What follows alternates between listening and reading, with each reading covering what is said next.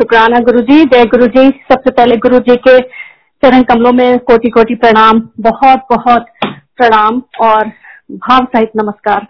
और आ, सारी जो जूम दरबार में संगत है जूम पे झूम रही है गुरु जी के सत्संग सुन के उन सबको भी बहुत बहुत जय गुरु जी सो थैंक यू गुरु जी ये गुरु जी ने ऐसा बना दिया है ऐसी लगन लगा दी है जैसे गुरु जी की जब एम्पायर स्टेट की दुनिया थी उसमें जो लगन लगी हुई थी ना, ऐसी जो एक मैग्नेटिक पुल होती थी जाने की, वही अभी भी गुरु जी ने कर दिया है।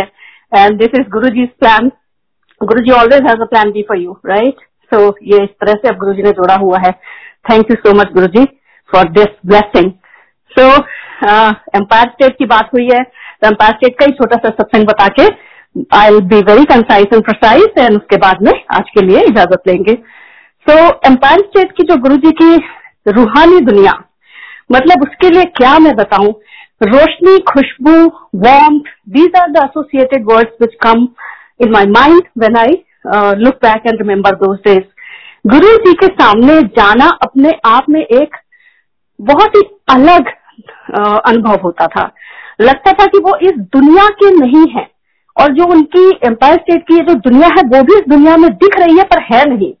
It was a totally different world totally different dimension and totally different experience so as a psychology student I was like very interested in parapsychology so this was extra sensory perception for me like हमारी जो five senses का perception होता है, उससे भी beyond ये था।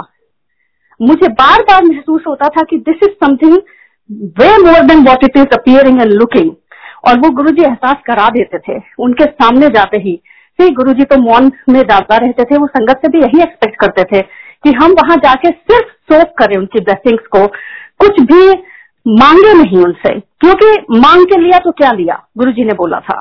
तो जब उनके सामने उन्होंने ही बुला लिया है then he knows about you also वो फिर जानते हैं कि आपको क्यों बुलाया है, क्या चाहिए? Then he rewrite all your destiny he replan everything he reboot your life उस टाइम पे भी जब हम जाते थे, दो घंटे जब आँख बंद करके शब्द में ऐसा डूब जाते थे तो वो टाइम जो होता था that was the time Guru ji was healing blessing not only आज हमारे साथ जुड़े जितने भी और रिश्ते थे, उन सबको, हमारी फैमिलीज़ को फ्रेंड्स को, जिस भी एरिया में ब्लेसिंग्स चाहिए थी गुरु जी वहाँ पे उनको ब्लेस करते थे।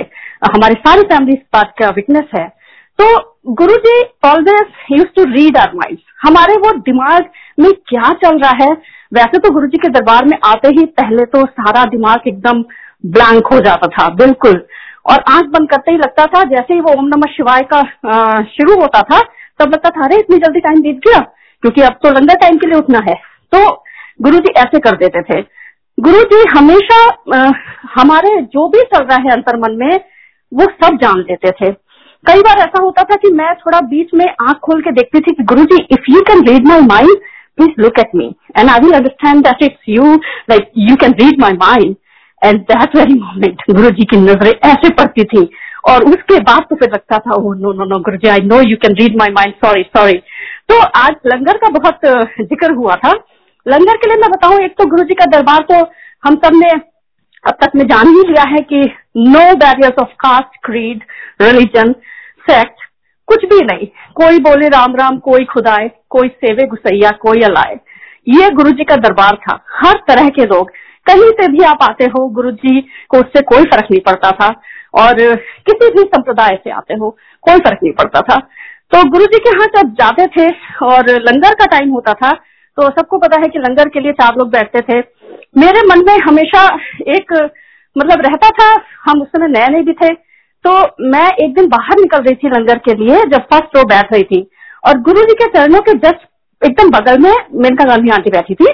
और मैंने उसी समय उनको देख के मेरे मन में एक थॉट आया ओ यहाँ तो मतलब वीआईपी आते हैं।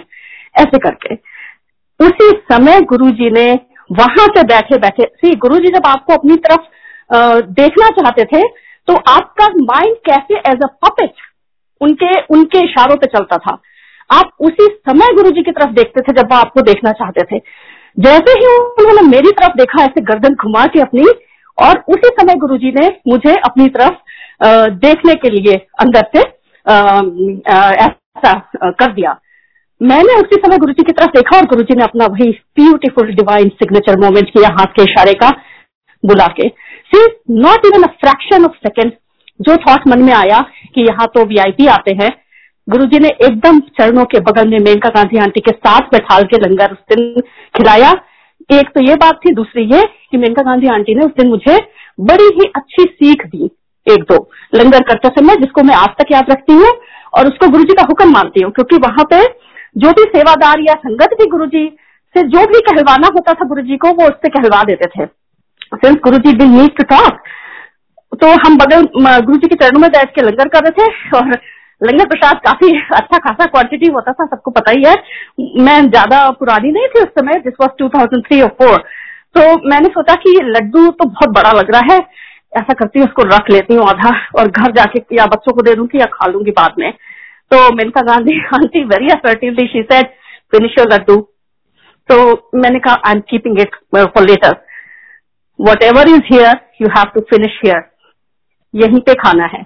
That was the seekh then I said okay I give it to my children let them come and eat that was the second message तो ये गुरु जी को इतना इम्पोर्टेंट मेरे को मैसेज देना था, साथ में ये भी बताना था कि कोई छोटा नहीं, कोई बड़ा नहीं, कोई वीआईपी नहीं, कोई आम नहीं, कोई खास नहीं। ये गुरु जी का दरबार है।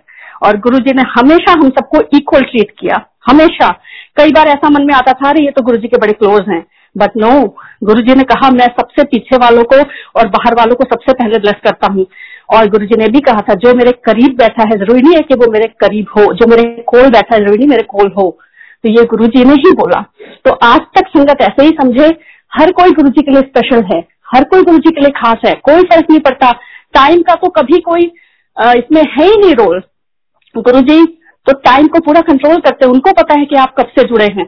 तो कभी नहीं सोचे कि कोई स्पेशल है या बहुत करीब था गुरु जी के, ऐसा नहीं है। तो ये बहुत ही एक प्यारे मैसेज के साथ में I think I take your leave Guru ji and thank you so much आज तक जब आँखें बंद करो गुरु जी का दीदार होता है, और वही है ना कि लाजमी नहीं तुम्हें आँखों से देखूँ, तुम्हें सोचना भी तुम्हारे दीदार से कम नहीं। तो बस उन्हीं के ख्यालों में, उन्हीं की दुनिया में thank you so much Guru जी शुक्राना गुरु जी एंड आप लोगों का भी बहुत बहुत शुक्राना। थैंक यू जय गुरु जी